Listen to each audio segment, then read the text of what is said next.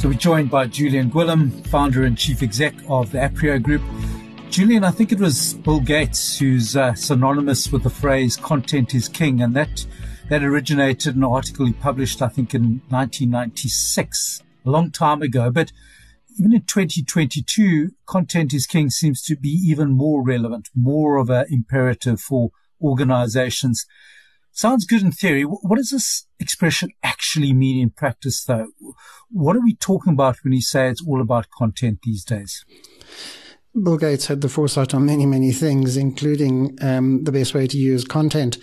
And what it gets to at the end of the day is making sure that the content that you produce and disseminate resonate with the stakeholder that you want to talk to.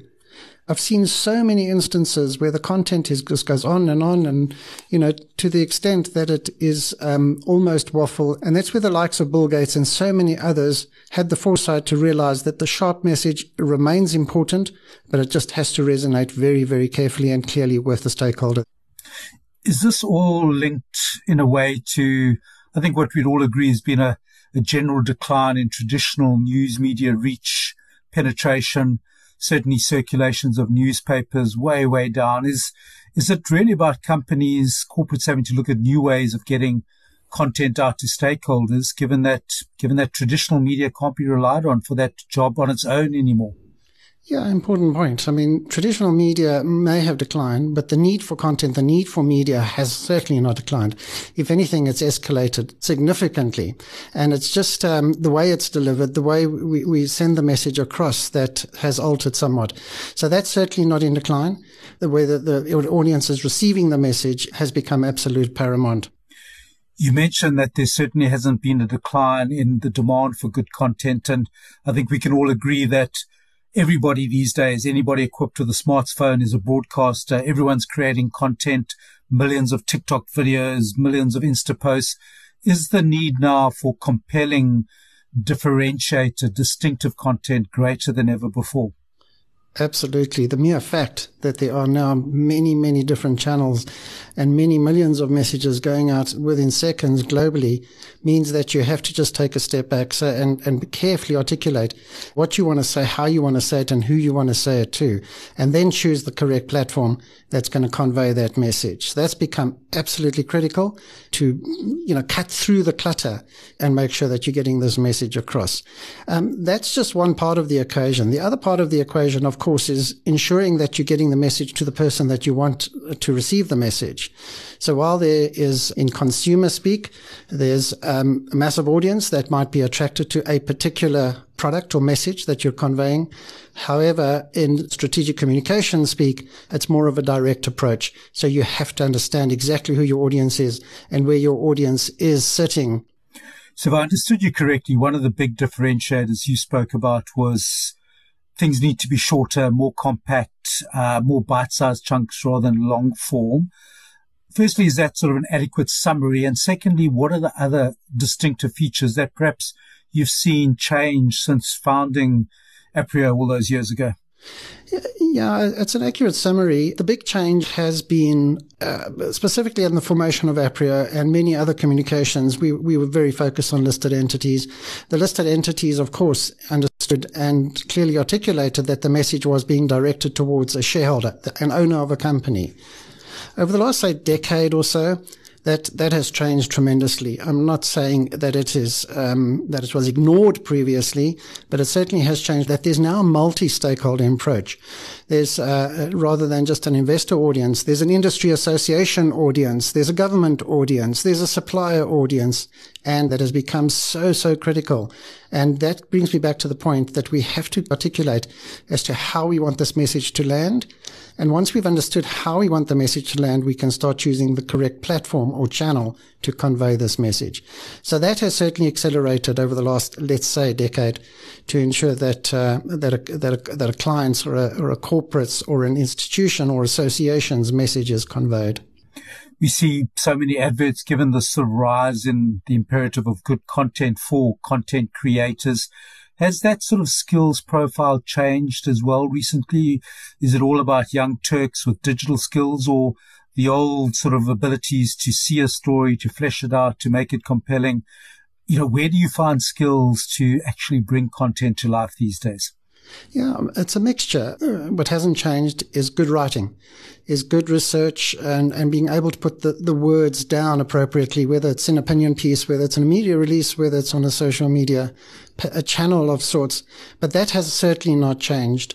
I think what's changed is, and you mentioned advertising, and you know, there's masses of messaging being thrown at you is buy this, we're the best, we're the cheapest, we're the most value add. But I think what adds to that today is the purpose behind the company selling or pushing a particular product or service. And that's where a hell of a lot of work has been going on, is to what is the purpose? What is the reason for being for this particular company? And why should that resonate so strongly with a particular audience that you're trying to achieve? That has been the massive change, in my opinion, over the last decade. So, Julian, I mean, a lot of that sounds great in theory and perhaps might come across as a little abstract. In practice, what are some of the projects that you are particularly proud of in terms of delivering content in the right channel to the right people for some Aprio clients? Yeah, there are a number of examples, but I think we must just take a step back, is that you talk about right content, right channel. It's absolutely imperative that we as Aprio, that you can sit across the table from the client and discuss and workshop and fully understand the client's needs so that we can, you know, uniformly in agreement put out this message to a very, very specific target audience. And the successes of Aprio, whether it's talking to a very large group of mining employees at a particular operation, we've done that through an app, for example, that where we've created the content and we measure it and we ensure that the message is landing. All the way through to a few examples of financial services clients that we have. There's an example of a major services entity that is global, that is withdrawing from the African continent, and we picked up for the brand that remained, how best to cover that message. And we used it by way of a digital magazine, very carefully considered, very subtle branding, but it was exceptionally deep in terms of thought leadership. Once we had that thought leadership, that discipline of content was created, and we could then leverage that content into other channels. There's also a very large South African diversified entity that we completely relooked, rehashed, rethought, re-energized who they are and what they stand for, and we came up with what we called Our Story, and Our Story now is being leveraged in various parts, whether it be the annual integrated report, whether it be the website, whether it be an internal employee newsletter, or whatever that might be, but that story has come to life and we've enabled to do that. Hence the imperative to ensure that there's good content that is understood by everyone. The channels are there, channels are existing, the channels have been tested, we know they work, but it's getting that message across that has become even more important than ever. So I suppose in some ways, you know, in the 80s, it was always that advertising paradigm that your answer is a 60-second television commercial. Now, what's your challenge, corporate?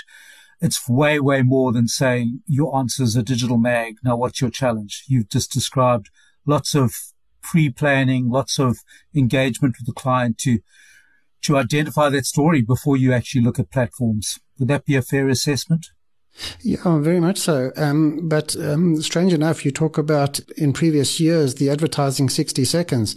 You know, corporate communication after that went off in a tangent, and there was lots of content, lots of messaging, lots of detailed, you know, how great we are, what we do, this is the best product around. But since that time, it's been very, very much, and it's been brought back to the purpose of the company. It's been brought back to what we stand for. It's been brought back to how can we best assist and support you, the stakeholder that we're talking to. What hasn't changed, though, is the 60 seconds. I mean, that has always been brief and that has always been sharp and to the point.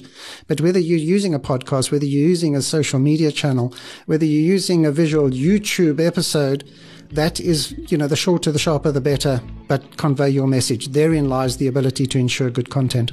Fascinating. Thanks for joining and sharing your insights. Thank you for listening to Aprio Voice, a podcast from the reputation, management, and strategic communications professionals at the Aprio Group. If you would like to find out more about the work we do, visit aprio.co.za.